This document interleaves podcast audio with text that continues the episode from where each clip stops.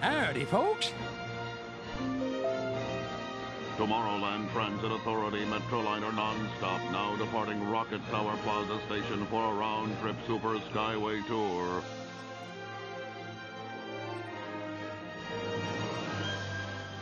Hollywood, 1939.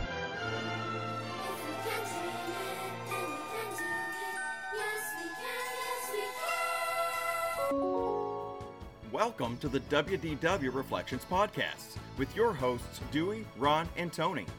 Here, we love to talk about the Walt Disney World Resort, the way we remember it, how it's changed, and why we still enjoy visiting the most magical place on earth. We're not experts, but we want to share our unique experiences and memories with you. You may learn some facts you never knew before, and you may return to some of your own memories of the Walt Disney World Resort.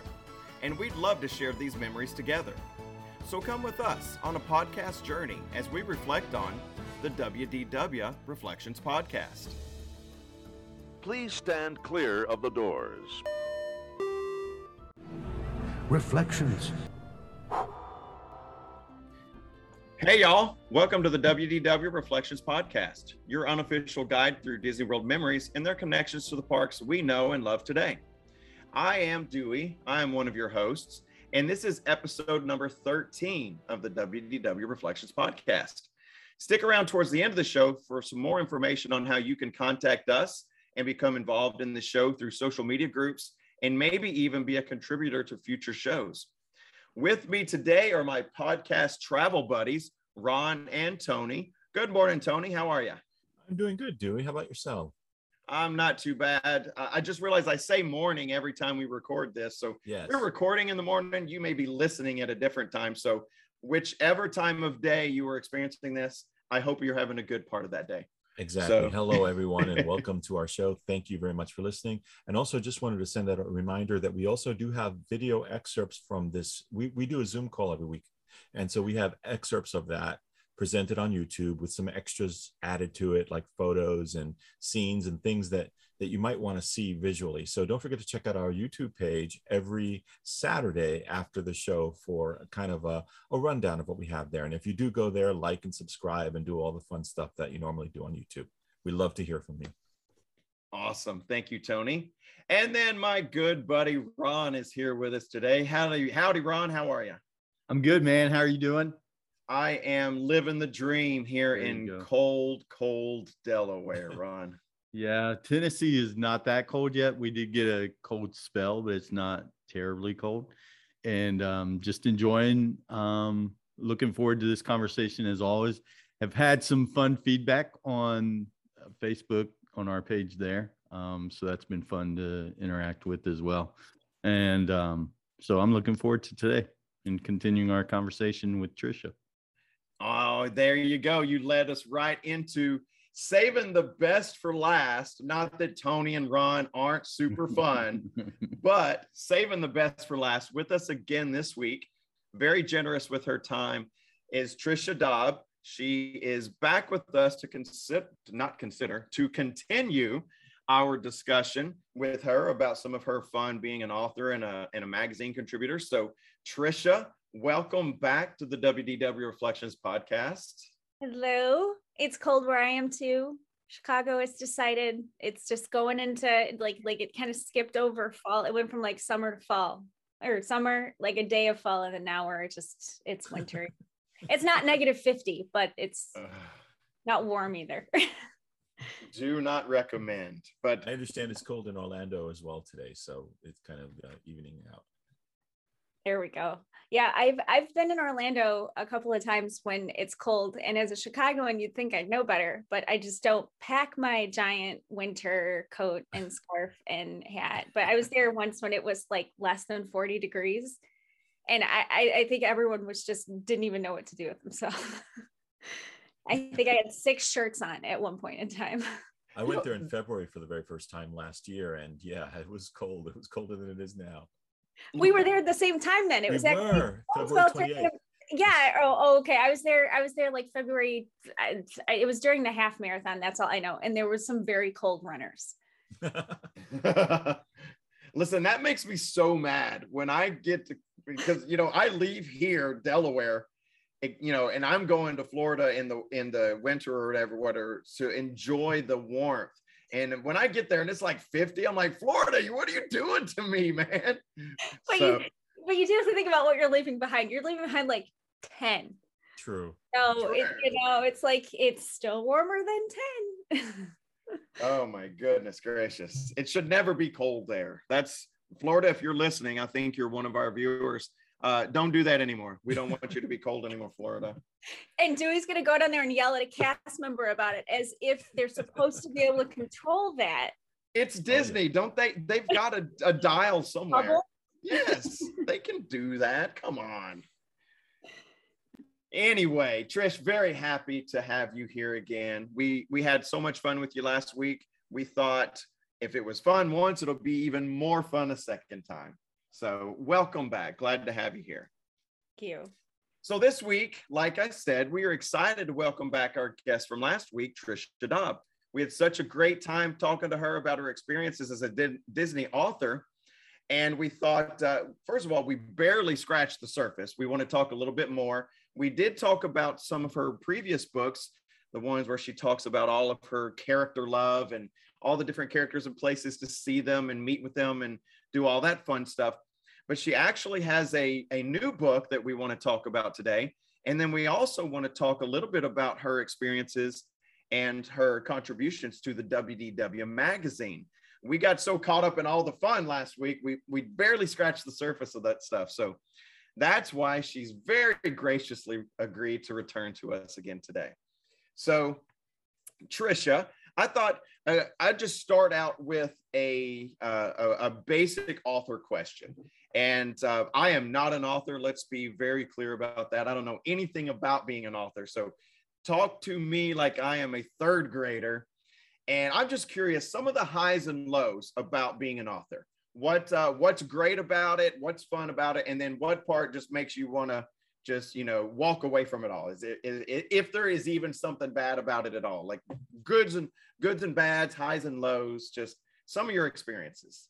Okay, so well, I, I'll focus on. Um, I, I I don't know if this is a correct correct way to think about it or not. I think it is. Um, so author, I think, is associated with books, um, and then there's kind of writer. So um, I when I when I'm writing for the magazine, I don't necessarily. It's you know, you're I'm considered a, a contributing writer. So um, I'll focus on the author side. Um, there are definitely highs and lows of being an author. I think I kind of alluded to one of those uh, last week, but um, so definitely the highs are moments like this uh, getting to meet uh, the different people so regardless of the genre that you write in you know if you're a fiction writer or if you choose to write historical fiction or nonfiction like i write you find yourself in a community of people that have that similar interest. And I, I definitely think that has really opened up doors for me in in terms of meeting amazing people at disney. I don't know prior to having books out, if anyone have had any reason to have me on a podcast,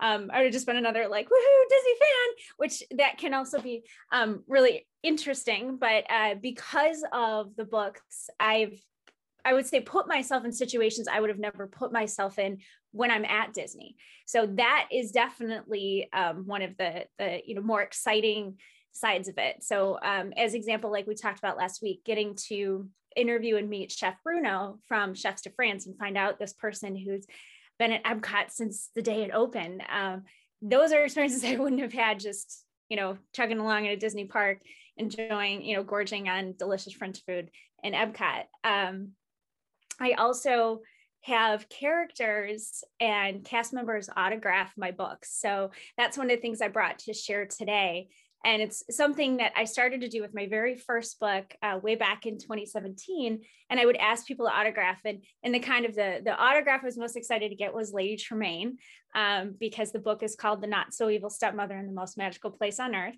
and of course, like she very much interpreted as I wrote the book about her and didn't want to hear any other that the book was about anything else but her.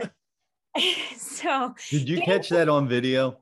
Uh, you tell me you got that on video. That would be awesome. Uh, I think actually, I, you know, I think I actually did because my friend was filming uh, while she was, you know, signing the book, and I was just having this like weird weird like total fangirl moment. It was um, it was fairly embarrassing. um, but uh, but so so things like that. Uh, I remember. I think one of my favorite character experiences is uh, Donald at uh, breakfast a la art at Topolino Terrace, and uh, I shared I shared uh, one of my books with him, and that's I'm showing the book. It's the story comes alive. It's the the volume one.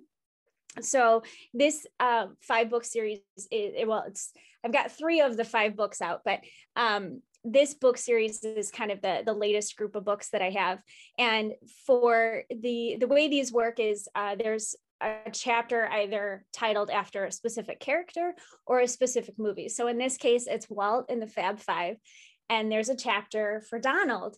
And when we were at Topolino, Donald sat and turned every page of his chapter and then reacted to different things. So, for example, I talk about how Mickey's PhilharMagic, Donald's kind of a key player. And, and I mean, it's almost should be called Donald's PhilharMagic, but uh, he was like all excited and showing me he had put the hat on. And then we were looking at Chef Mickey's and he was pretending to cook. And um, I, I, just did so many different things, but literally every like every page, like looked through each and every page and then just hugged the book and then you know just had all these amazing pictures. And so that's that's it's experiences like that that are are incredible. And then getting to just meet people when you are at a park um, and you get an opportunity to pull out a book and have someone autograph it. People have tons and tons and tons of questions. And uh, I've had cast members sign the book where they've written about what their favorite things are. I, have got, you know, just amazing notes from people.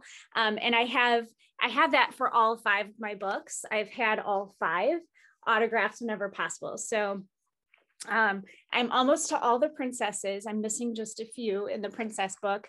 Um, and then this book has tons of movies and and uh, characters in it that you can't meet. So um, someday, hopefully, they'll bring Dreamfinder and Figment back. But until then, uh, and then these two, because they were kind of more general, uh, just I, I mean, I've had just about anybody sign it. So people see that I have books, they ask a question. Next thing you know, they're autographing my book. And um, I do remember I got to meet uh, Lou Mongello from WDW Radio, uh, fangirled all over him at uh, the Epcot Butterfly Garden at Flower and Garden and got him to, to sign it. So those are, I, I think it's the people that, that you get to meet are definitely, definitely the high points.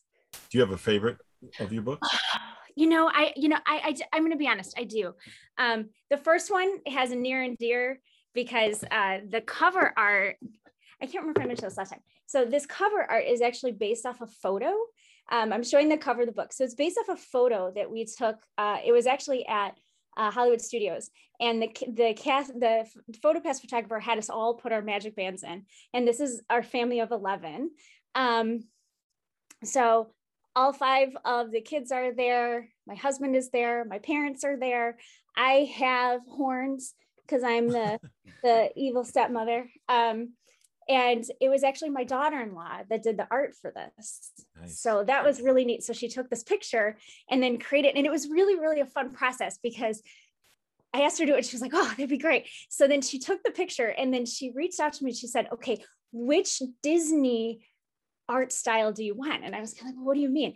And so she had created like, well, if everybody was like a Pixar character, if everybody was more like 90s oh, wow. character, if everybody was more, and part of me was like, I need to find that because now I just realized how cool that was that she she did that. But she had kind of more like Snow White era you know the, kind of the um, golden years and had more i think we ended up going more with like kind of the 90s um, style and then when I was doing my food book, uh, so I'm showing the Tasting the Magic from A to Z.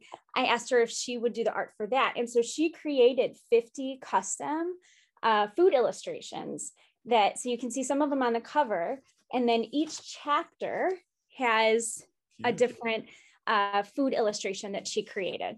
So because my husband and I got married at Disney and our wedding cake topper was a Mickey and a Minnie, she even created a wedding cake with a little Mickey and Minnie's shape on, on the top. So I think I have to say, uh, tasting the magic though, uh, because we worked so closely together on it. I love I love the cover art of the book, and I just love Disney food. um, I so want to write a second food book because there's so many more places I've been. I'm like, no, no, no, you need to go here. Oh, you need to go here. It's just there's, and they keep adding, of course, it doesn't ever stop. So uh, I, I want to say the food book because it was the most fun to research. And that's your newest one, right? Um, no, actually, Tasting the Magic came out. Uh, this is my second. Uh, Tasting my Tasting the Magic was my second one. So, okay. um, my first book came out in February of 2017. So that was the Not So Evil Stepmother, and then Tasting the Magic came out in December of 2017. And then I worked for a really long time on writing Story Comes Alive because it ended up being a much bigger project than I'd expected. And so um, Story Comes Alive, volume one came out, I, I think it was April of 2019. And then um, volume two, which is Princesses and Frozen, came out, I think it was June of 2019. And then volume three, the Disney Classics, I think was maybe December of 2019. Um, and then you don't release a book about Disney characters during a pandemic.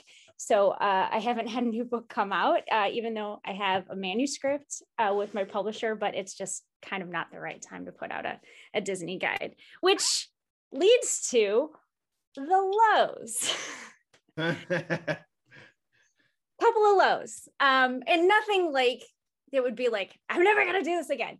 Uh, Disney changes stuff mm-hmm. all the time you put out a book it's like it's like when you they they say you know your computer just loses all its value the second you walk out of the store your car the second it's it's kind of like that like you work so hard and and to put out a book it's not like i send a manuscript and it's out the next day. Um, despite Amazon um, having the ability to kind of turn books around more, eh, you know, quite quickly with Kindle and all that, it's still a process. You have to, there's a whole editing process and then there's a layout process, and all of those things take time.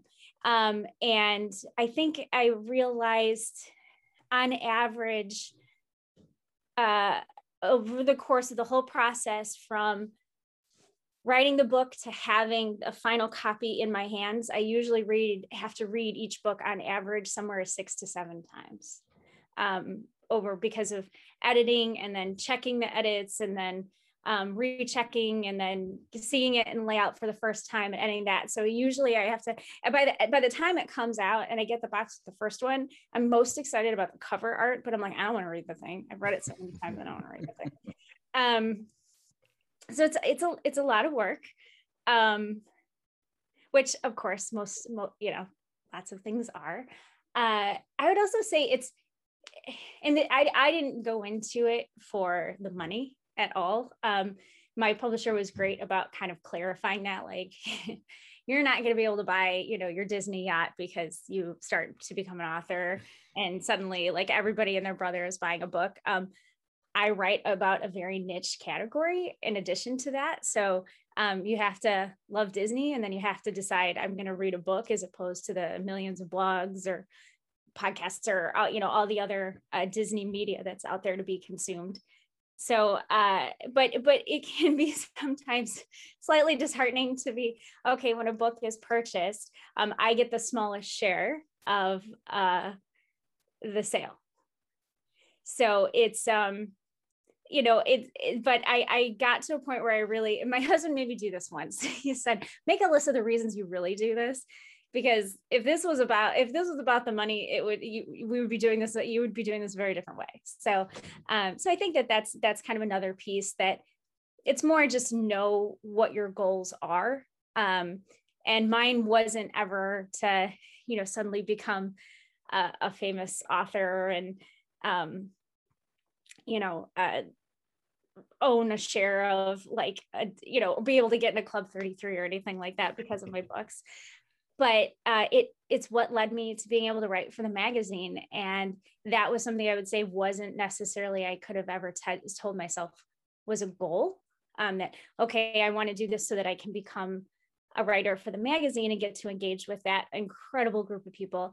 But it's something that happened. And so that those are you know it comes with it come came with a lot of benefits it's got to be cool though to go over to your bookshelf and say, Hey, here's the book I wrote when somebody comes to visit, or even the autographs alone. That is so cool that you can go to the to the parks and have something that is invaluable, right? There's no price on that for when you come back with that with the signatures that you've got and the the experiences. So that's I mean that alone to me would be part of the benefit as well. Well, and I think too inspiring kids. Uh, Right. Uh, I've had the opportunity. I've talked. I've talked at um, a couple local high schools. One of them was actually my older son's senior year of high school. His high school invited me to come and speak. They have a, a week that they call the Writers Week, and they just have different um, people who work in their creative spaces, and the kids can go and kind of hear what it's like. And the kids wanted to know what is it like to be an author? Am I going to make millions of dollars? Like, did, did you, you know, have you met Walt? And I'm like, well, you know, Walt. um, you know, but I've met Mickey in like 80 different costumes.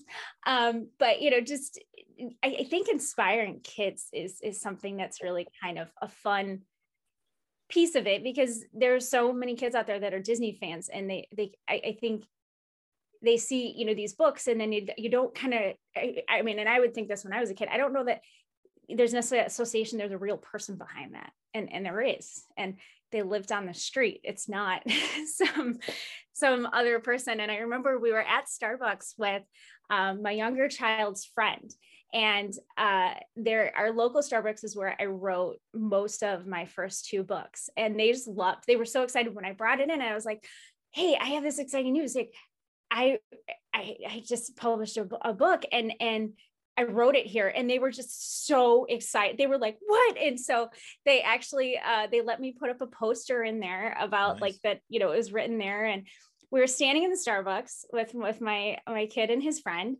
And they, they his friend's like, who my that's like do you know who that is? And and and my my son Oz was like well that's that's my mom. And he's like shut up. That's like my cousin's favorite book. She's like obsessed with that author. And it was literally my son's like 11 year old friend his cousin like eh, you know and having no idea that there was this actual person in the collection he's like he's like literally i was just at her house and he's like i have this book from her and this book from her and this one my mom got autographed for and and my son's like it's my mom you know like what uh, so that that's always kind of a neat piece and and to be there. And I've, I've met some kids. I have um i've done a couple of times where i'll do a congratulations button the the, the celebration buttons that disney uh hands out. And I, no sorry it's the i'm celebrating. And i've done it where i've done my disney book and that just people always ask like you wrote a book? You wrote a book about disney? Um because cast members are really probably some of the biggest disney fans out there. So that always sparks conversation. Um, I have bookmarks that I hand out, and I, I, when I go to Disney World, I- can do a book event, and we'll go through five times as many bookmarks in a trip to Disney World. That is really, really good. I mean, that's so cool because I'm always just intrigued by people that possess a talent that I don't possess, which is almost everybody. Uh, I don't, I don't have many talents, but you know, I mean, writing is not just something that anybody can do. I mean, you you have to have a uh, a talent to do that. You know, probably a little bit of education, but also uh, just a just a, a- a natural propensity to, to be able to do that. So uh, I just think that's really, really cool. I think it's cool that you found something that you're good at, but then you're like, hey, you know what? I, I can do this, but I can do this about something I love. And I that's just really I, I, I'm, I'm excited for you. You know, I just think that's really cool that you're able to do that and that, um, you know, that you've been able to do it. You said five books in, in five years or four years or whatever, like 2017 was the first one. That's just un, unbelievable to me that you're, I mean, you're, it's like you're cranking these things out. That is really impressive. Really Well, impressive. I don't I don't feel like that at all because it's such a long process. Like I just yeah, it is there are times where you're just like, when is this gonna happen? Um, I, I would say something that does help enormously as a support system. I'm very lucky that I'm married to a writer. I'm married to probably one of the best writers that that I know. Um, that is what my husband does for a living.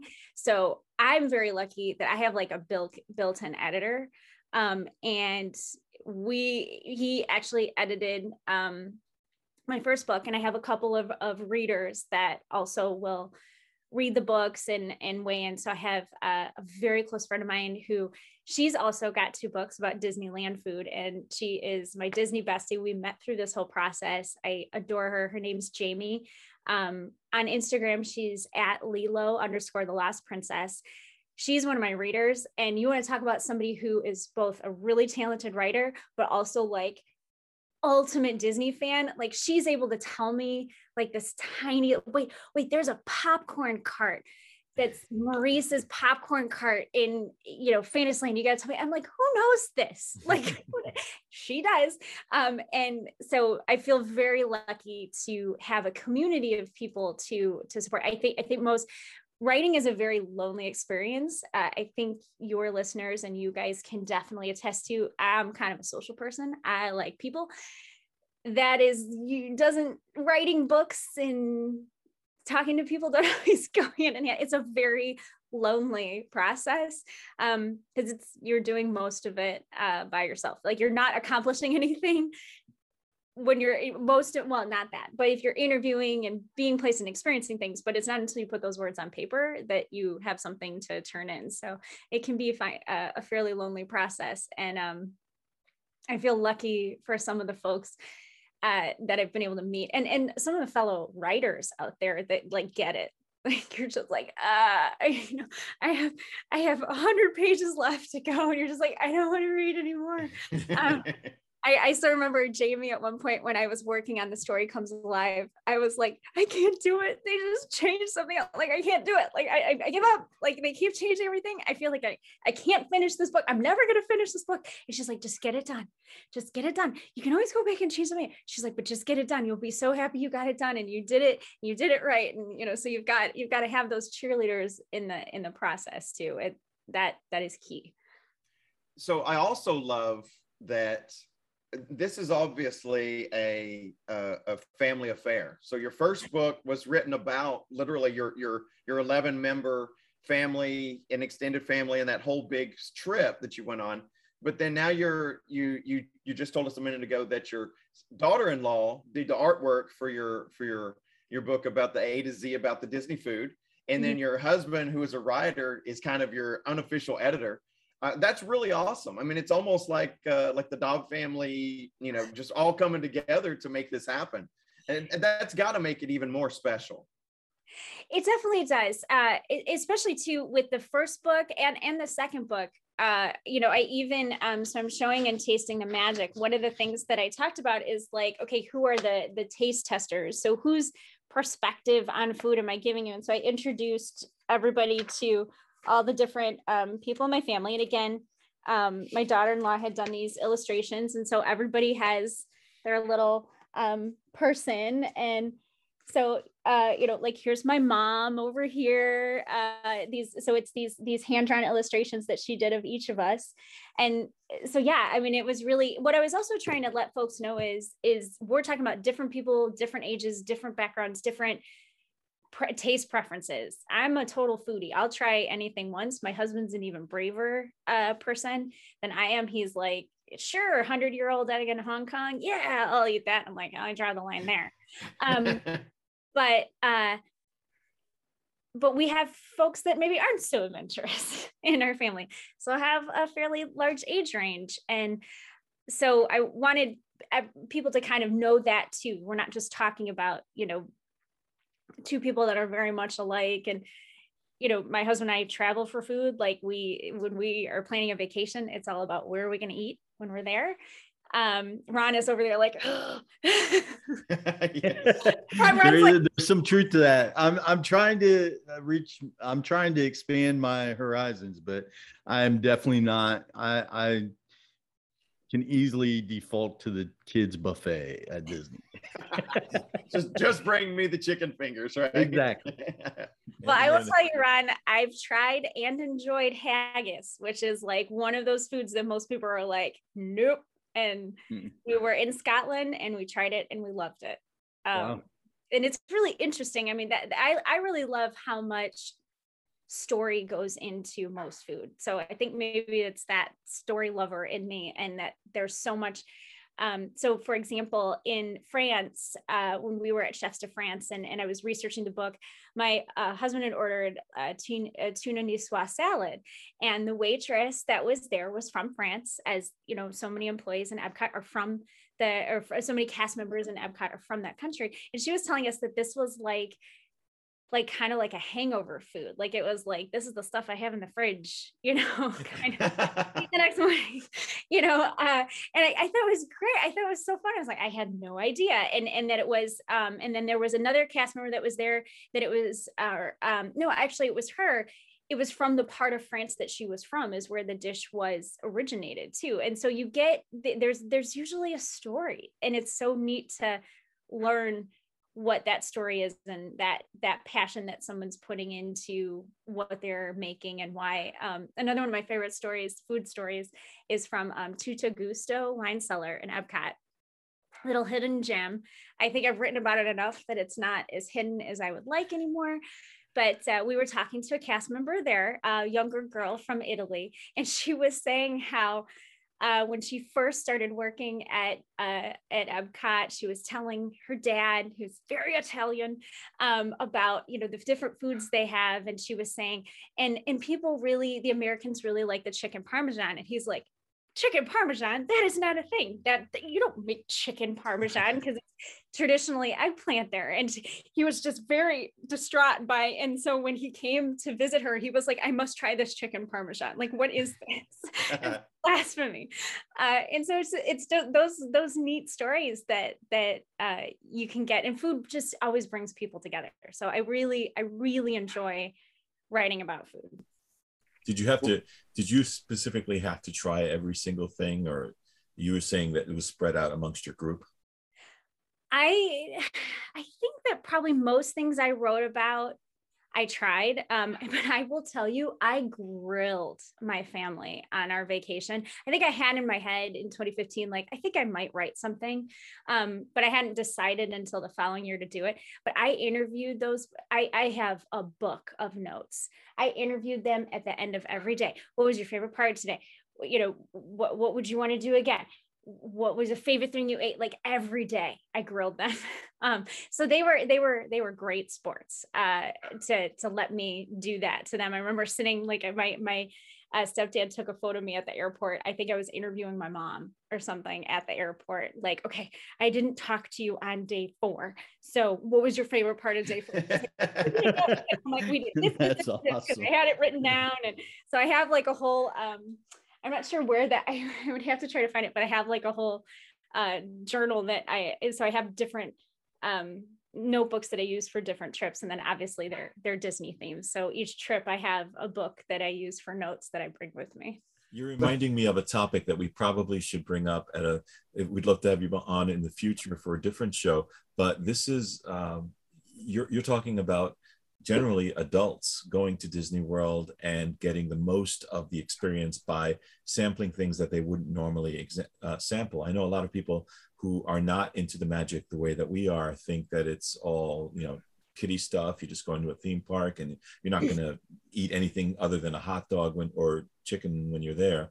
And we're talking about a place where you can experience these wonderful delicacies from all over the world and so I think it's great that you found a way to express that in, in a book and to actually catalog it. Whether they change it or not, it's still wonderful to know that it was capsulated somewhere that, that can be shared and say, this place exists. And guess what? There's other things that you can do in Disney World other than riding rides. Well, it's so funny you say that because I made notes because I'm I, I, will admit I, I, I like lists. So I, as I was listening to the episode from last week, I made notes. Okay, these are the things that you told, so I don't tell the same story again. And one of the notes that I made, it kind of leads so much from what you were saying, Tony. I did a blog recently for WDW Magazine that was the seven best resorts for foodies. Um, it's hard to limit to seven. Disney has so many resorts, and it, it leads so much to that question that you were asking. And so, and then to take that and say, okay, what's the best one? And I went with Animal Kingdom Lodge. And one of the things that I realized is now when Animal Kingdom Lodge is at full operation, so I think I'm pretty sure Boma and Mara are both open. Um, I don't know that, I don't think Jiko is open yet. Um, Jiko is very foodie restaurant. Ron, I don't know. You you may uh, nope. You may want to work your way up to Jiko. Maybe start at Sanaa, work your way over to, to Jiko. Yeah, Jiko is um, delicious. It's amazing. We had our with the day we got married, we had dinner at, at Jiko after our wedding. And so what I realized is that you can taste food from at least five different countries in Africa. Now, what I did, because I'm just, I just was like actually intrigued. I'm like, okay, so it's these five countries. I'm going to research what it would take. And, and, and you can also have food from Epcot because they use the greens from living with the land at Epcot at Jiko. So it's like, so from Epcot to these five different African countries. So I researched what it would take, how many hours you would have to be on a plane to go to these five different countries round trip. How cool is that? These countries. And I took a time lapse video of, of me researching this. So you can see the name of each country. It's, it's, uh, it's in the blog post. I was so glad the editor left it in and he's like, I love that you did that. um and i because i was like ooh will they keep that in or not? I don't know it might be too into he's like no i love that you did it. So it, you would have to be on a plane. Now this isn't getting there going anywhere doing anything getting food. This is just flight time. You would be on a plane for 62 hours. Holy smokes. 62 hours. Africa is a very big continent. Um I mean, some of the flights just from one country to another in Africa were, you know, 12, 13 hours and so yeah so it's definitely um it was it was so leading so much to kind of what you're talking about like where else are you going to go and get flavors from Authentic all of these flavors. places and that's one restaurant or you know one resort in all of Disney World where you know Epcot 1.2 miles you're able to tr- you know try food from so many different places and it's something that um I think is is is so unique that they they really said it matters and we're going to make sure that the quality of the food is quality and it's not just you know theme park food. And not to say that theme park food is bad but it, it's definitely something that I, I think disney kind of set a standard there. So, some of the dining experiences not all of them but most of them disney puts that same passion that passion for story that attention to detail theming creativity they put that into dining as well. So if if if folks don't try new things you're missing an element of the story that's that's part of what disney wants you to experience. And uh, i've been able to talk to a couple of cast members who were uh, opening team cast members at restaurants. Um, one of them uh, she was opening team at be our guest and she talked about how they showed the movie so they had all the cast members there, they showed the movie, and then they would bring out dishes at key points based off where it made sense in the movie. So um, when during the song Be Our Guest, when you know Lumiere is talking about the gray stuff, they brought out the gray stuff for them to try. Um, I think there was the one where Beast was like struggling to eat. I, I, can't remember if it was like maybe porridge or something, and they get I, they did a soup at that point in time. So, you know, and and th- that that care goes into it. It just part of me feels like okay we got to go because we got to appreciate all that work and care. And, and that's what's so great about disney and and i know uh, just a second ago tony you were talking about how some people think it's for kids and it is. It, there's great stuff for kids to do but there's also great stuff for adults to do. Single adults married adults honeymoon adults you know, adults with kids, families. I mean, literally anybody can go to the Walt Disney World Resort and find something that appeals to them, whether, you know, like like we've been talking about, it's the food or it's the rides or it's the, you know, experiencing the culture outside of food that you get to meet in the World Showcase or like the the the some of the cast members from Animal Kingdom Lodge are from some of those countries in Africa. Uh, you know, there's there really is something for everybody. So I love how you can you have like a laser focus like you have for some of your books on characters or on food or whatever and and you're just speaking to an audience that really could be any kind of interest and it's all within that that disney bubble so I I love how you you said you found that your niche, you know, to to write. That's uh, you're you're really you're really in there, and you're really you know for us as fans, you're making it happen. You're making it come alive. Well, it's interesting that you say that. So one of the things, um, I kind of realized so so one of the things they teach you as an author is you really have to understand your audience. Who are you talking to? Make sure you understand who your audience is and, and keep that in mind as you're writing. And I realized after my second book, I kind of had two primary audiences. One were people that were like, I'm planning this trip and I'm, I'm not sure. And maybe this person can help me. I, I mean, I've, I've met people who were like, I don't think I can do this. Um, help me. I don't think I can do this. It's too overwhelming. Um, and then I had this other group of people that were like, these are Disney fans, um, present company included. So they're going to consume everything they can.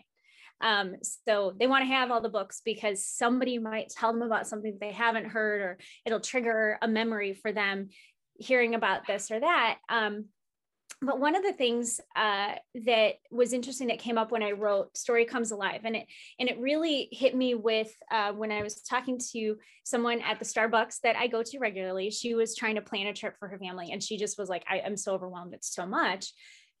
And she was like, "You know, which one of your books do you recommend?" And I said, "Well, what's who? Who are some of your favorite characters?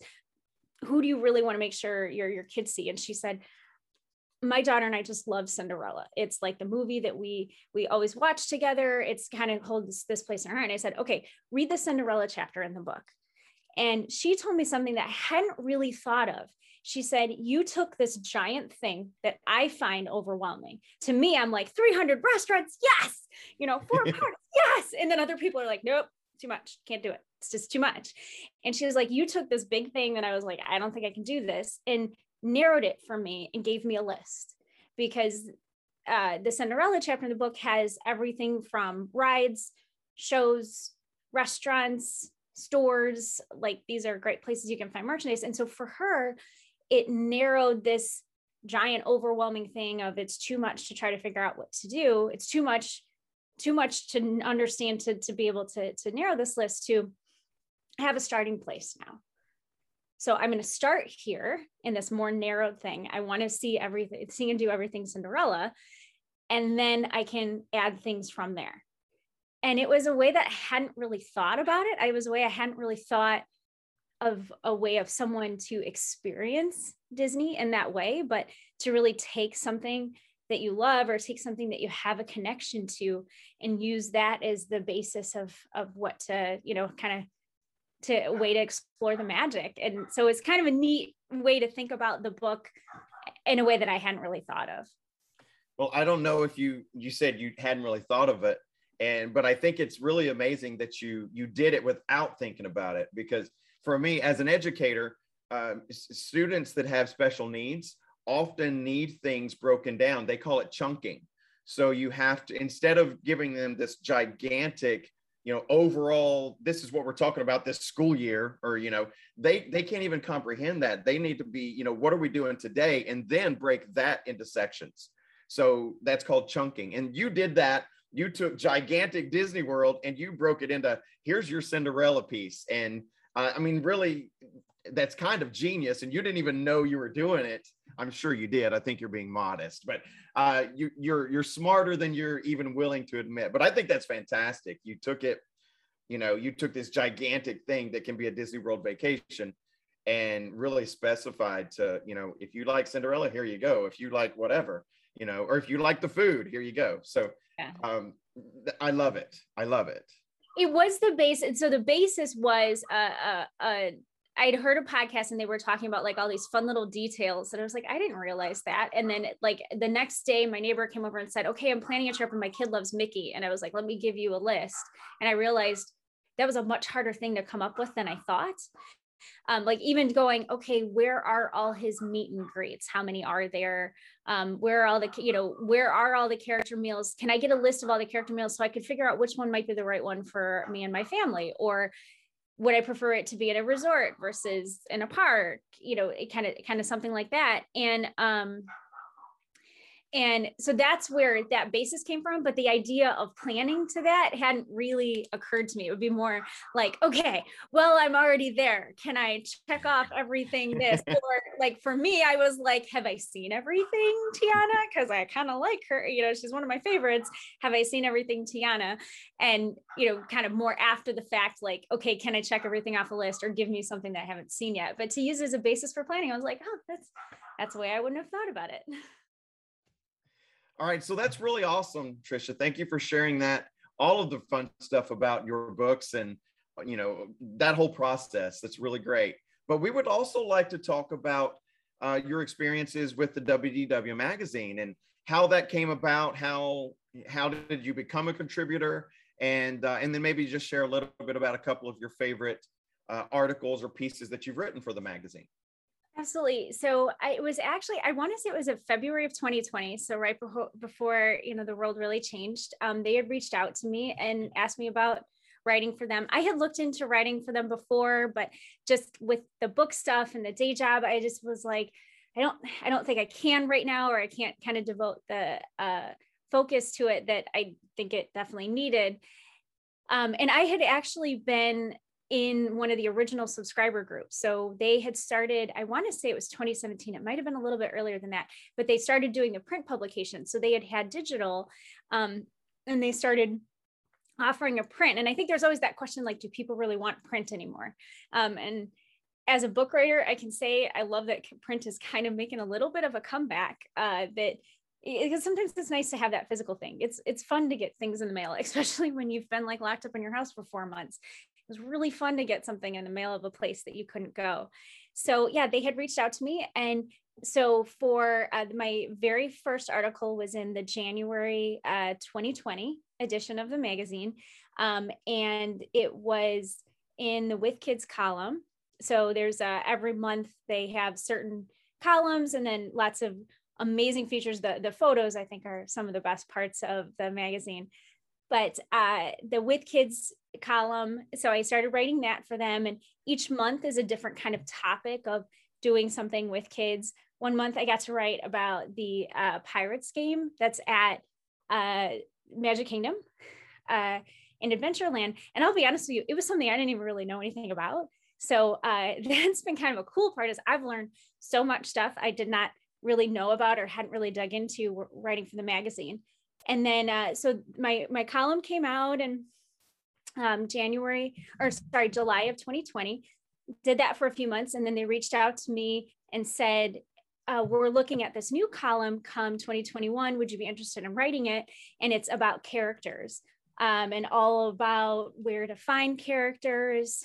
Uh, what what are the, some of the different locations and then i also write about what besides an autograph book and then you know what things you might want to say what are some things you might want to do before you meet the character.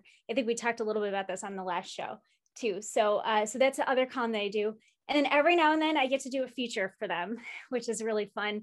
And those are usually slightly longer pieces a lot more photos. Um, and the two that i've done i've done a time travel by map for epcot. Um, so it's as if you were back in epcot in 1986 um, which was the year of the 25th. And then um, the other one was Time Travel by Map, uh, Hollywood Studios in 1991. So it's really fun to go relive what the parks were like in a time where, eh, you know, in a very different time when there was a Skyliner inside Magic Kingdom. or That's so ironic because those are our times that we we made our first trips, I believe. Dewey 85 and me 91. So that's kind of fun. Yeah, it was it was really it, um, so the MGM one, so I'm showing the article. So the MGM travel by map is in July of 2021. And so this was the 20 year anniversary. Mm-hmm. And so what we kind of not purposely, but for some reason it kind of ended up being anniversary ones. And it stemmed from the fact that I found I, I, mentioned the box of magical maps that I got from a fellow fan club member And this it map is. is what trigger, triggered the travel by map. I was like, there's that 25th anniversary castle. Looks like a birthday cake. And I saw that and I was like, oh my gosh, I remember seeing that. And then I opened up the map and I'm looking and like, oh my gosh, I forgot that they had a skyway. I remember being on that and as a kid, and I was like, I wonder if other people remember some of this stuff. Oh, Mr. Toad's Wild Ride. And so uh, the the editor I was working with at the time, she's now um, the managing editor for for the publication. Uh, she is also obsessed with maps. She loves she loves um, kind of those old paper products and lo- you know all those like old you know kind of neat things that you can have as memories of the parks. And so she was as into it as I was. So my first blog post was actually traveling by map in Magic Kingdom in 1998, which was kind of the last vestiges of having that 25th castle in in uh, the park. So they they kept that one going for for quite a while. And so that was the first one. And then we did Epcot and we did Hollywood Studios and they said, can we actually put these in the magazine? We'll put these as a feature. And I was like, oh my gosh, okay, that's so cool. And that's that's how those two happened. And uh, every couple of months, I'll submit blog ideas. Sometimes they'll reach out to me and say, hey, we want to do a blog about foodie facts about the France Pavilion. Would you want to write that? So that's one of the blogs that just came out um, uh, la- last month uh, to help. You know, there was all that excitement around uh, Ratatouille opening and the new restaurants that are going with that whole area back in Epcot. And uh, so, yeah, I do probably maybe one to two blogs a month for the magazine as well. Their blog is actually, you know, the magazine itself, I mean, having that print is amazing, but the stuff that they cover on the blog is also pretty incredible. Uh, so many interesting topics and different perspectives on stuff. And the team of people is just awesome. I, I feel fortunate. I've gotten to meet quite a few of them. Um, not everybody. We've got some folks up in Canada, um, and I haven't met them yet. So I'm hoping soon I get to meet them. The team is just it, is a really wonderful organization of people that are huge Disney fans, but also just good people too. So that's something that, that maybe not everybody knows that um, that WDW Magazine is obviously a, print publication, but they also uh, have an online uh, an online location. You maybe want to share that uh, that address, or how how can our listeners find you uh, other than the print? How can they find you online to catch some of those blog posts and those blogs that you do for the the magazine? Yeah. So if you just Google WW Magazine or the URL is wdwmagazine.com. And what's what's neat is they have a couple of different ways you can explore the blog. They have blogs also for Disneyland Resort and Disney Cruise Line. So they have for all three. And uh, so what you can do if you want to find the post that I've done is you just search on my name on the site and then it'll pull up a page of the different blogs that they've done. Um, or, or it'll pull up any blog that's got my mention in it. And then if you click on any um, writer's name in the site, it'll take you to a page that shows you all the different uh, pieces that they have, which is kind of neat because, at least for me, I've gotten to write about so many different things. And um, and we have so many different writers that are coming at things from different perspectives too. Some folks that have littler kids, some folks who are still, you know, in their early 20s. So they are like the fashionable people running around Disney World that you know are able to find the coolest wall and um, the photographers that we have, the, the photos they're able to capture as like Ron's background photo there. I mean, some of the most beautiful pictures. And uh, this time of year, they actually have a calendar that comes out. I've done that as a gift for some of my fellow Disney fans. Um, and in the calendar, it actually lists different uh, Disney dates as well. So it has the national holidays and things, but also it has, you know, big important dates in Disney history, which is really kind of fun. Um, they have holiday cards with featuring some of the amazing photography. I actually have one of those. This is one of the ones from last year, and it's the Hollywood Tower of Terror. So I, I love Sunset Season Greetings at Hollywood Studios. It's one of my favorite holiday shows. I love how they transformed the castle. So so excited to get that card that had that incredible photo.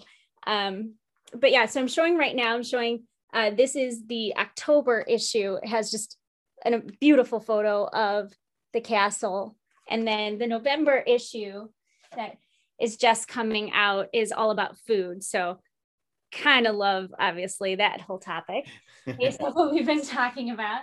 Um, but uh, what you can do too is if you do a digital subscription, you can get all the back issues, which is kind of fun. I've found I've learned different things I didn't know. Like apparently there's a there's a way to get like Chewbacca to help you drive in Millennium Falcon Ride, which I had no idea about mm-hmm. that um, until I read about it in a back issue of the magazine. So I was doing research for something else. So, I mean, this is it's a team of Disney fans. So they're going, they're you know trying different things they're they're experiencing things different ways. Uh, we do have some folks that get to go to media events but um, when i go to disney I, I don't have some sort of special press pass or anything like that. Most of the time it's just me being bold and asking people questions and uh, most of the time people are just really you know happy to to talk to other folks and share their passion but yeah it's i i really i really enjoy writing for the magazine. I'm, i feel very lucky to have been given the opportunity and you know gotten to know the team. They're just a wonderful wonderful group of people. Well again it's we've talked about uh, things being a labor of love and it may not always be easy. You talked about the highs and lows but you always come back to i know earlier you said your your husband had you kind of make a list of you know pros and cons and there's always more pros and it sounds like you know you're you're kind of really loving the being an author but you're now you're doing something new with uh, with the magazine contributions and stuff so you're getting to do something you're good at with the uh, with the, something that you love in in Disney World and Disney food and and all of those things. So that is really exciting. I really love that you came back and shared more stories about your books and about the WDW magazine. So much good stuff. So uh, Trisha, thank you so much for being here and telling us all your awesome stories and being so much fun. We're not ready to get rid of you yet. We're, we want to move on to the next couple of segments, but we uh, and we had fun with you and you stayed for our, our last two segments last week so we hope you can do that again with us today but i definitely wanted to tell you thank you for for sharing so much about your personal stories and your adventures being an author and you know hounding chefs for for autographs and stuff some really cool stories Thank so. you. Well, I do have to show you one thing really quick because I know you said you're such a big Star Wars fan, and all you guys are. This was one of the articles I did. This was in July of 2021, and it's called Do These Things You Must at Galaxy's Edge with Kids. So I just, I was so excited when they kept the Yoda speak in the title because I'm like, eh, you know, eh, our editors, their job is grammatically correct. And I'm like, please, because when we when we write um, when we write columns, whether it's blogs or or columns from magazine, we give different options, different. Um, it could you know here's different potential names, and you always bold the one that you like, but there's no guarantee. And I was like, please, they have to do the Yoda one please do the artist. So I was so excited when when they did because you have those moments as a writer. I think you, my guess is you guys have it as podcasters too, where you're like you have this moment of cleverness and you're like, ha, please let someone else appreciate it. And sometimes they do, sometimes they don't. Um, but yeah, so I know you you uh, have your Star Wars shirt on there, Dewey. So I had to give a little shout out to you on the, the Star Wars front. That's awesome. Thank you. Thank you. Yeah, we are, I know Tony and I are gigantic Star Wars fans, so that's awesome. Thank you for sharing that with us. You're welcome. All right, guys. So, again, thanks to Trisha for being on the show and sharing more of her adventures as an author and a contributing writer to the WDW magazine. It is now time to shift gears and switch on over to the next segment of our weekly podcast. This is something we call What's Happening Now in Walt Disney World. So, this week, the Disney Company reopened the Cirque du Soleil store in Disney Springs down in the Walt Disney World Resort in, Florida. The store is opening in preparation of the all new Drawn to Life show that will premiere on November 18th. I, before I saw this article, I don't think I realized that I knew something new was coming. I didn't realize it was already here. It's November 18th, just right around the corner. So, lots of new Cirque merchandise is available to include merchandise focusing on the new show, Drawn to Life so that got me thinking and, wanted to ask you guys uh, what do you think about the new show have you seen any i've seen some some uh, little promos and stuff on it what do you guys think about the upcoming release of the new cirque du soleil show drawn to life And uh, just curious if you guys had a chance to see La Nouba while it was still there, or if you've seen any other Cirque du Soleil shows in you know, maybe another city or something around the country. And then we'll talk about Drawn to Life also. So, what do you guys think? I'm going to go to Trisha, ladies first. That's how my mama raised me. So, we'll go ladies first. Trisha, what do you think about Drawn to Life? And did you see La Nouba? And let's just talk Cirque for a couple minutes. Okay. Well, so I have not ever seen a Cirque show live. We've we've watched them on uh, TV. We've watched a couple of them. Um, I actually got. So I feel very lucky when I was in Montreal. So Cirque is based um, up in that area of Canada, and I actually got to do an aerial yoga class with um, a Cirque performer. Wow. So uh, you know, it's it was really it was really cool. And some of the the ideas around aerial yoga kind of stemmed from all of these amazing things that cirque performers do. And as a mom of a gymnast and a cheerleader you know the idea of throwing humans around and humans doing all sorts of crazy flips and stuff like that um, i have a, a daredevil child who he's a college cheerleader. And it's one of those things that we always joke about what job could he do at disney um, and we keep wanting him to go be Spider Man out in uh, DCA because he's been able to do a standing backflip. So flip with no hands since he was 12. So I'm like, he could just rock that and, you know, you'd be Spider Man. How cool would that be?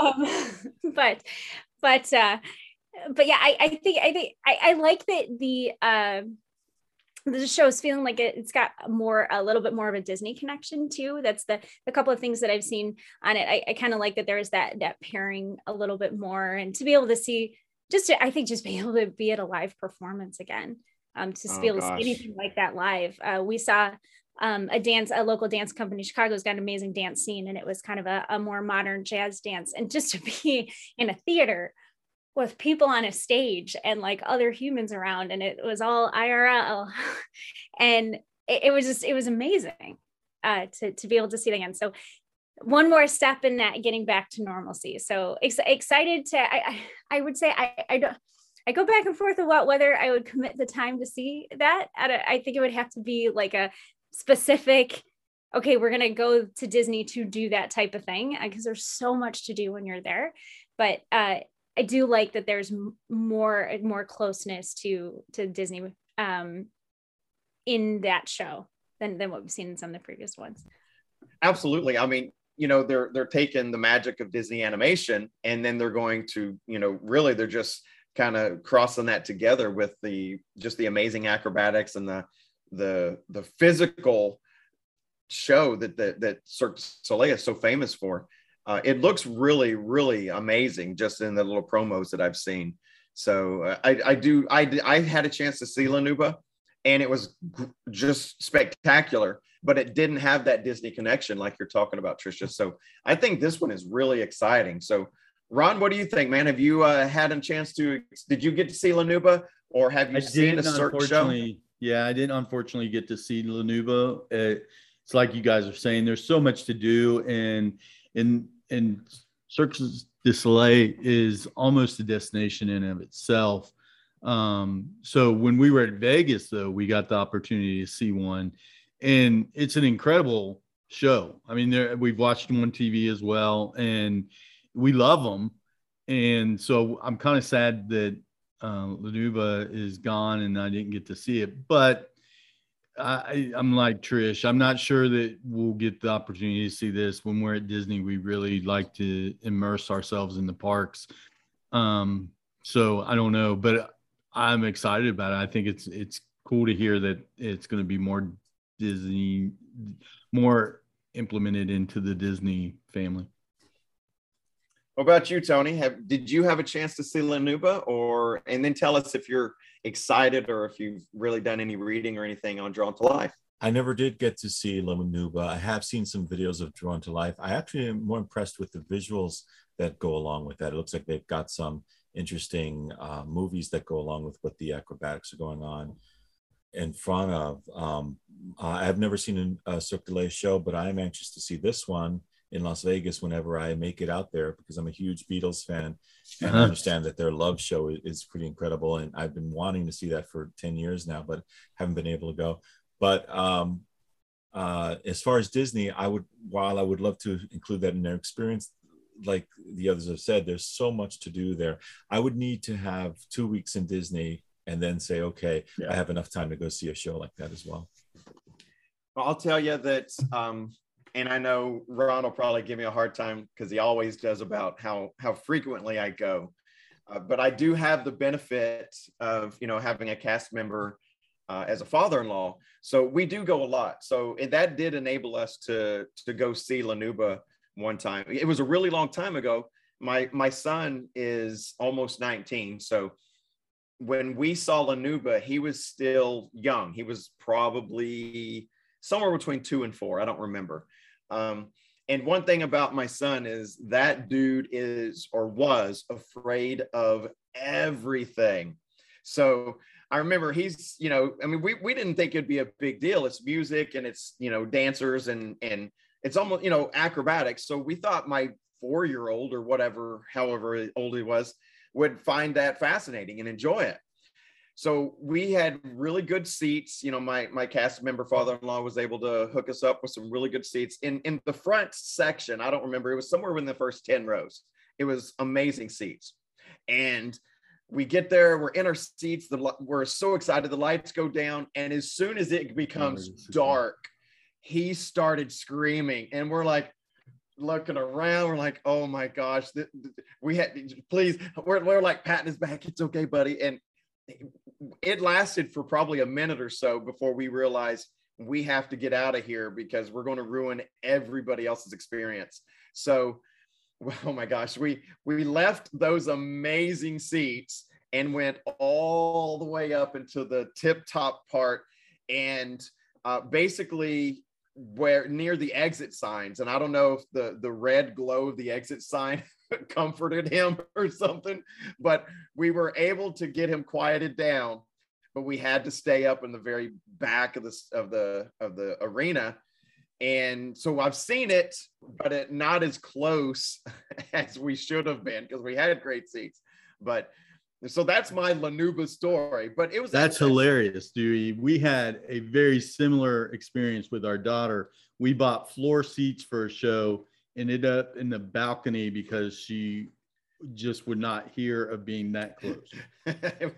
you know i mean that, that's what happens when you go with little mm-hmm. kids. I you know i Yeah. get it. Sometimes for shows like that being back like that it's it's a different it's a different experience. So so we are so fortunate we've been able to see hamilton. And there's one part of me that's like i would love to be up close and like you see the effort and the the sweat and you just there's there's that's a different experience than if you are sitting all the way back and you can see the full setting of the stage it's like it's like happily ever after which favorite nighttime show hands down was actually listening to it when I went to get my coffee to kind of like get me to Disney spirit to talking on this podcast. But if you watched Happily Ever After and never went up close and really got to see how incredible those projections were, I kind of feel like you were missing it. I always looked for videos where people who were close, and so many people kind of watched it back because you know the fireworks. But I'm like, those projections were amazing. So, and it's it's so so so often that sitting back, especially at something like Cirque where they do so much acrobatics, like you know with um with a lot of the aerial acrobatics that they do sometimes sitting back you're able to see almost more of it um, and get a sense of how high they are um, sometimes a little bit more than than sitting up close. So you may have had a better view than than you than you think they're doing Oh, you're right. I, as soon as I we're finished recording, I'm going to go upstairs and probably wake my lazy son up, and I'm going to thank him for making us sit in the back for La Nouba. Absolutely, I've never thanked him for that, so he'll be appreciative of your perspective there, Trisha. like what are you talking about oh, that's great. All right, so that's pretty exciting. Um, I've seen a couple of different shows. I saw La Nouba there, and then when I was uh, uh, when I was an airman in the Air Force, I was stationed at Keesler Air Force Base, which is in Biloxi, Mississippi. And uh, maybe y'all know, maybe you don't, but they they have a a small. It's almost like Little Vegas. They have uh, casinos and stuff there on the waterfront of the Gulf, and uh, the Beau Rivage is um, the the big fancy hotel there, and they had a a, a Cirque du Soleil show called Alegria, and uh, I was uh, you know a poor, didn't make any money. I was an airman, so um, we just got lucky. One of the doctors that that I worked with, I was a medic in the Air Force. He took uh, our entire staff to see Alegria. And so that was like the biggest, fanciest thing, you know, 24 year old poor Airman Dewey ever got to do at that point. So that was really, really cool. They're just amazing shows. So, um, you guys that uh, I completely get it. You're like, when I'm in Disney, I'm going to the parks and I'm eating food. Uh, I would encourage you if you can find a night, you know, maybe it's the day that you're staying at your resort and you're not going to the parks, it's a resort pool day or something go see the Cirque show that night because they are absolutely amazing. Uh, I encourage you guys to make that sacrifice. You know, spend a night away from from Space Mountain or or whatever, and go check it out. They are really really cool. So, I would never steer you wrong. All right, so that's it for for what's happening now in Walt Disney World today. So let's move on to segment number three. This is a little thing we like to call What's Your Favorite? So each week, one of our hosts brings with them a question to ask the other two hosts. Or in this case, this week, for the second week in a row, our special guest gets to play along too.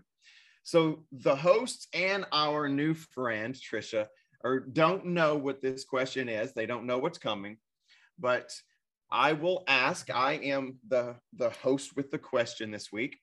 So I'm going to ask you guys this. Now, this is inspired by Trisha. Last week, you told us a little bit about one of your features in the WDW magazine. You went back to 1986 Epcot. So, Epcot Center is my favorite. And whenever I have a chance to talk about Epcot Center, uh, I, I jump at the chance. So, your your map feature last week inspired this question. So, so here we go. What is your favorite? And again, new changes. We don't even have this anymore at Epcot. It's now the neighborhoods. Remember, we've got World uh, Nature, World Showcase, and, and all that. So I wanted to talk about Future World since Future World is no longer with us. So, what is your favorite? Future World East, which back in back before you know maybe the the early late 90s early 2000s future world east featured universe of energy horizons and world of motion oh i see trisha taking notes so we're future world east had universe of energy horizons and world of motion or future world west which had journey into imagination the land pavilion and the living seas. So that listen here, guys. We're talking about classic Epcot Center. We're talking about arguably some of the best attractions the Walt Disney Company has ever created. This may be an impossible question. So, what is your favorite? Future World East, which had Universe of Energy Horizons and World of Motion, or Future World West, which had Journey into Imagination the land pavilion, and the living seas. So everybody, I can see it on your faces. You're all contemplating. You're, some of you are rubbing. A couple of us are rubbing our chins.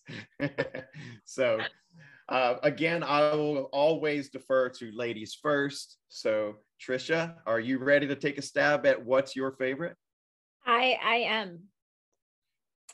I am. Um, I am going to go with West because I was obsessed with Figment as a child. Just obsessed. Like, I, I think I, I, mentioned last time eh, we went on a trip in the 90s, and my I think I, I had said at the time, like, my dad was like, We're not going to Epcot. But now I remember we absolutely went to Epcot because I think I dragged my dad and my brother, and my brother at the time, it was maybe 11 or 12 on the figment ride multiple times. So just to show how much my brother loves me for a teenage boy to go on figment that many times. Um, but I was obsessed. And I remember I came home from that trip with with like this figment stuffed animal and was like that was like my favorite for for years. So I think I, I think I have to go I think I have to go west because I also love Soarin'. So I know you're kind of talking about like vintage, but Soarin', you know, uh I, I yeah, and you've got the um, Garden Grill in there, mm-hmm. which that that's such a great character meal and you know mickey in overalls it's adorable And and we knew Trisha would be throwing it back to food, right? Mm-hmm. Absolutely. And I'm not saying there's anything wrong with that whatsoever. We love the Garden Grill. Absolutely love that place. It's so much fun. All right. So Trisha goes Future World West. All right, Ron, what about you, buddy? Are you going Future World East or Future World West? So this is as I'm was thinking, I thought it was hands down, but it's a little more complicated than what I was thinking because the land was really an exceptional. I really enjoyed that, but I am going to go east. I I just the world of motion and um and what it holds today. Mission Space was my favorite. Horizons was incredible. Um, so yeah, East. I, East would be my choice. so Nice. ron if you love mission space you have to do space 220 Yeah, I I can't wait. you you will struggle to find something to eat but you have to do it like it's it's so cool and you have to watch for the hidden mickey and the dog you'll get it when you're there Okay, that's awesome. No, I'm that's something I'm really looking forward to is trying um, uh, Mission 2020 and or what's it? I I think I just called it Uh, wrong. there. It's space uh Space- 220 Mhm. Yeah, and um, so I'm yeah I'm really looking forward to. So th- is it a funky food? They don't have regular food. it's all regular food what, what, what, is, what does that mean, regular? Fair enough. Fair like enough. right now all you get is space ice cream like you know freeze dried only no um it's really uh they how where did they say i think that the the um cast member told us i want to say did the chef come from california grill maybe Oh, possibly um so it- it's it's it's it's upscale um no, that's cool. And I think I'll do fine then. Uh, We just we went to California Grill for our anniversary. It was incredible. So I think I'll be okay. so I don't know if you eat duck, but my friend had the duck and I was like, I want to steal your plate. It was so good. And one of those things to me, like it was better than it needed to be because you're in this like it looks like space. Like it's there's the theming is amazing and the whole process. I mean, it is a good time to go too because they're still very keen on this is the way we do it. Um, where I think sometimes those experiential restaurants, like things can kind of just get a little more lax as time goes on. Yeah. Um, this it's still very much like that. The cocktails are really super fun though. All of them kind of have like little like all of them have something funky about them. Um, and it's it's very very very cool. Try to sit against the windows if you can. Dude, oh, you've got me even more excited now. Oh, look, I can see Ron at Space 220 and be like, he'll be looking at the menu and the the wait staff will come over and he'll say, and with his pinky out because it's fancy, he'll say, I'll have your finest glass of ice water, please. Because that's the only thing on the menu he'll eat. Now, the duck sounds very I'm I'm very much a carnivore. So the duck sounds very good. Because you get both um like a duck uh breast but also the the thigh which is where like they usually do uh, get like the really like tasty tasty kind of fatter part oh it's Mm. so good it was so Oh. good now i'm like oh now i want duck And again, Trisha bringing food into it, even on Ron's answer. Well, I'll find a way. The other thing I would say for all you parents out there, I, as as a mom of, I like we have three boys and two girls.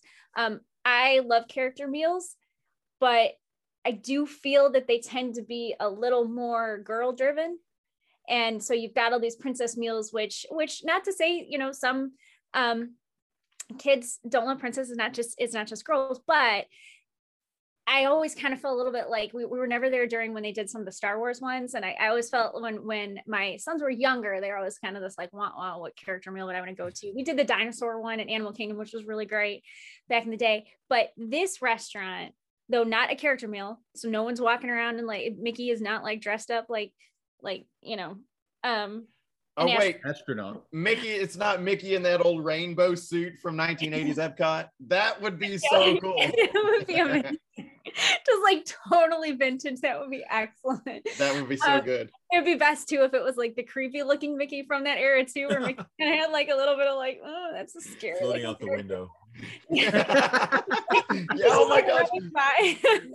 They totally need to do that. You know, you know, you know they're eventually going to put Disney IP in there. So Tony, you may just made a million dollar idea. they actually do have there's a hidden Mickey that floats by, and it, apparently it's fairly rare to see. So if you go and you stay for hours eating and drinking, like we did, it was all grown-ups. Um, you will see everything um apparently because they were like well most people don't usually see all of it and we've been here for hours We've been here since It was like Tuesday. um but it was but i think it's neat that there is something that has that level of theming. Um it's really cool when you first go in and you're you know launching up to the space station where the the restaurant is. Like having had a kid that when they were younger was obsessed with space it's really it's really very cool that i think they have something that is a little bit more gender neutral that that gives you that experience. Because i think right the only other so they do have garden grill at um character meal but you know the other big character meal there is is is very princesses and my kids weren't really like ah, i want to go see a princess so it was, it's kind of neat to have something that that i think can appeal to a little bit of a broader audience too Excellent. Okay, Tony. So it looks like so far we've got one for East and we're on one for West. How about you? What are you saying? Future World East or Future World West, Well, Tony? quick question: which which of these is the one that had innoventions in it? Did they both? Well, remember, even back when it was Communicore, mm-hmm. it was on either side. So there was a side. Communicore East and a Communicore West. And then there was also an Innoventions East and an Innoventions West. So the answer is yes. they, both Okay, of them both, had. They both did. All Yes, right. I, I'm going to say West because I, I'm going. I- I'm remembering the early days when I used to travel there. My nephew used to work at the Odyssey restaurant, which was on the west side. Mhm. And so, and, and, and also in the guidebooks at the time, the Birnbaum books used to say, well, if you, if you, everybody heads to the right, so you should head to the left. So we should, we would always head that way. And I remember, um, uh, going to those attractions. I love the animatronics. I, we used to love going to Ellen's Adventure. We made that uh, a regular staple from when we used to go, and even before it was that.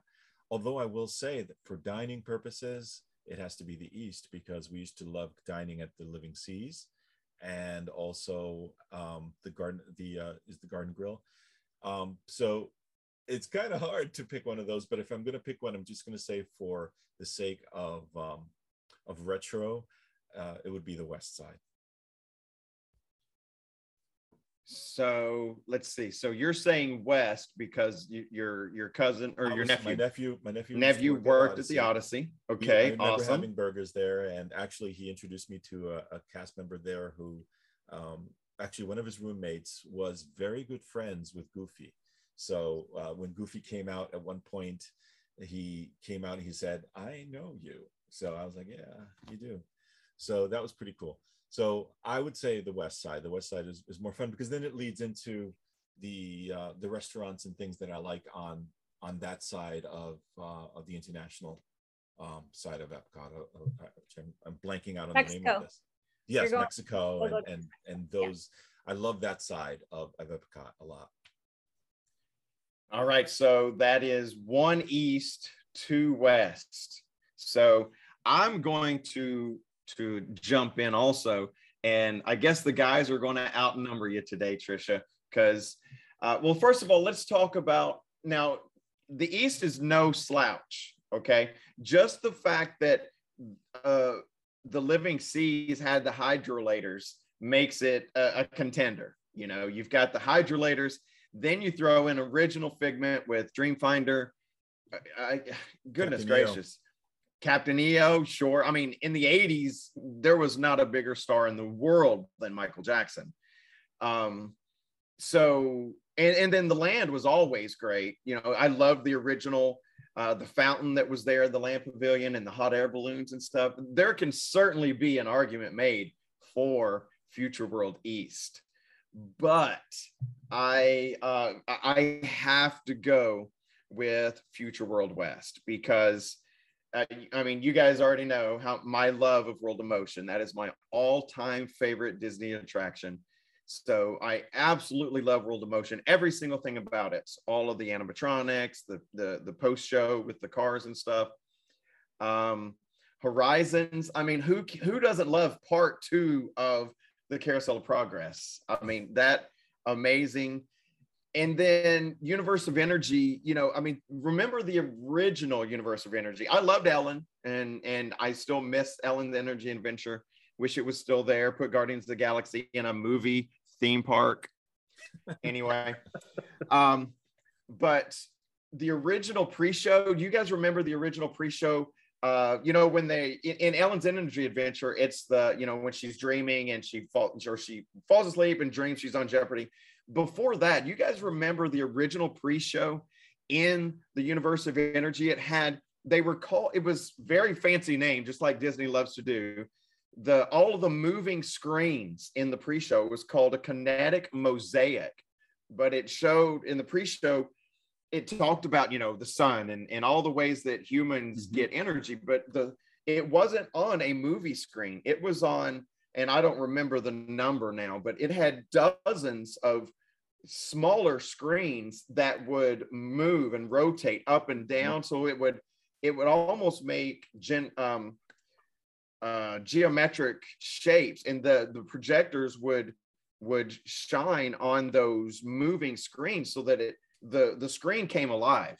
It was really, I mean, and there's I've never seen anything else like it in the world. It was designed by uh, a, a Czech. Um, his name escapes me now, but he was a, a, a Czechoslovakian film director, and so maybe there's some of these really cool screens still in in that area of the world. We lost the one in Epcot, but that alone, the pre-show to the original Universe of Energy was, you know, at least in America and at least for you know 12 year old, 11 year old Dewey, it was one of a kind. It was absolutely amazing.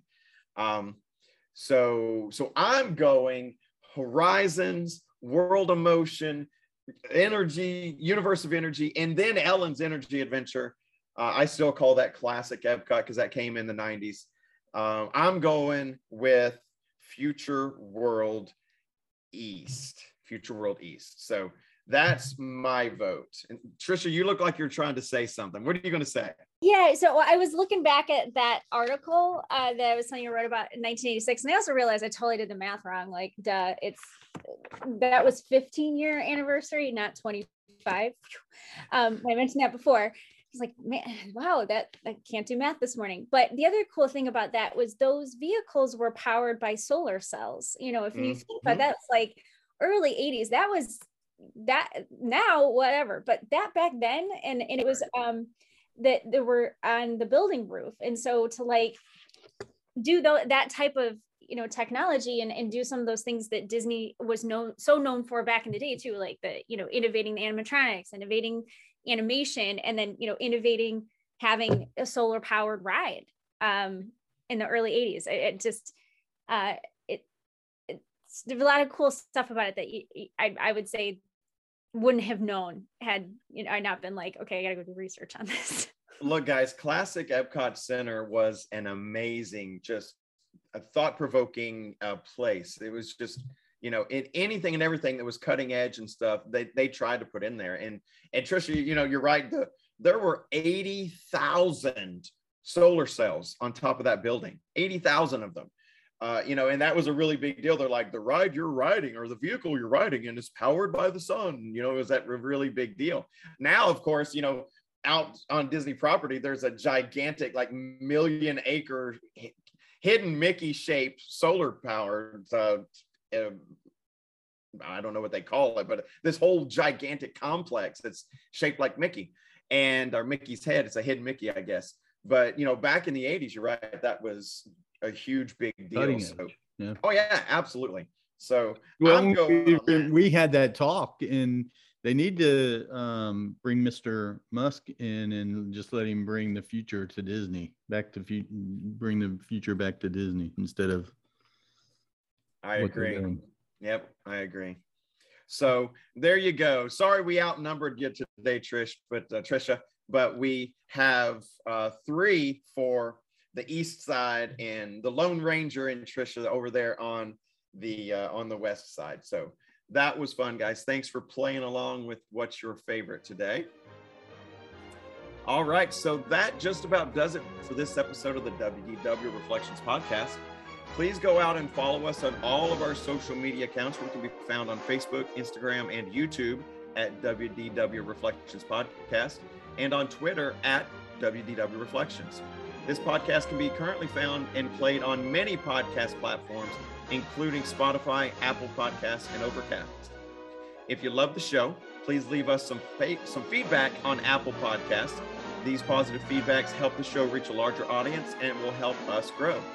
And don't forget, you can always message us from any of those social media accounts, or you can email us at wdwreflectionspodcast at gmail.com. Send us questions, comments, requests for trip tips, ideas for future podcast topics, or anything else you can think of you'd like to talk to us about. And please keep coming back. We truly appreciate you guys. Thanks for listening to the WDW Reflections podcast. We'll see you real soon.